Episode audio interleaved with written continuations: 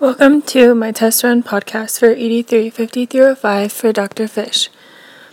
I think that podcasts can be so useful in the classroom. um, I got to sit in on a math class when I was observing about a month ago or so, and I think that especially in like a math classroom that this could be really useful, but in every classroom I think a teacher can come up with so many ways to make this useful.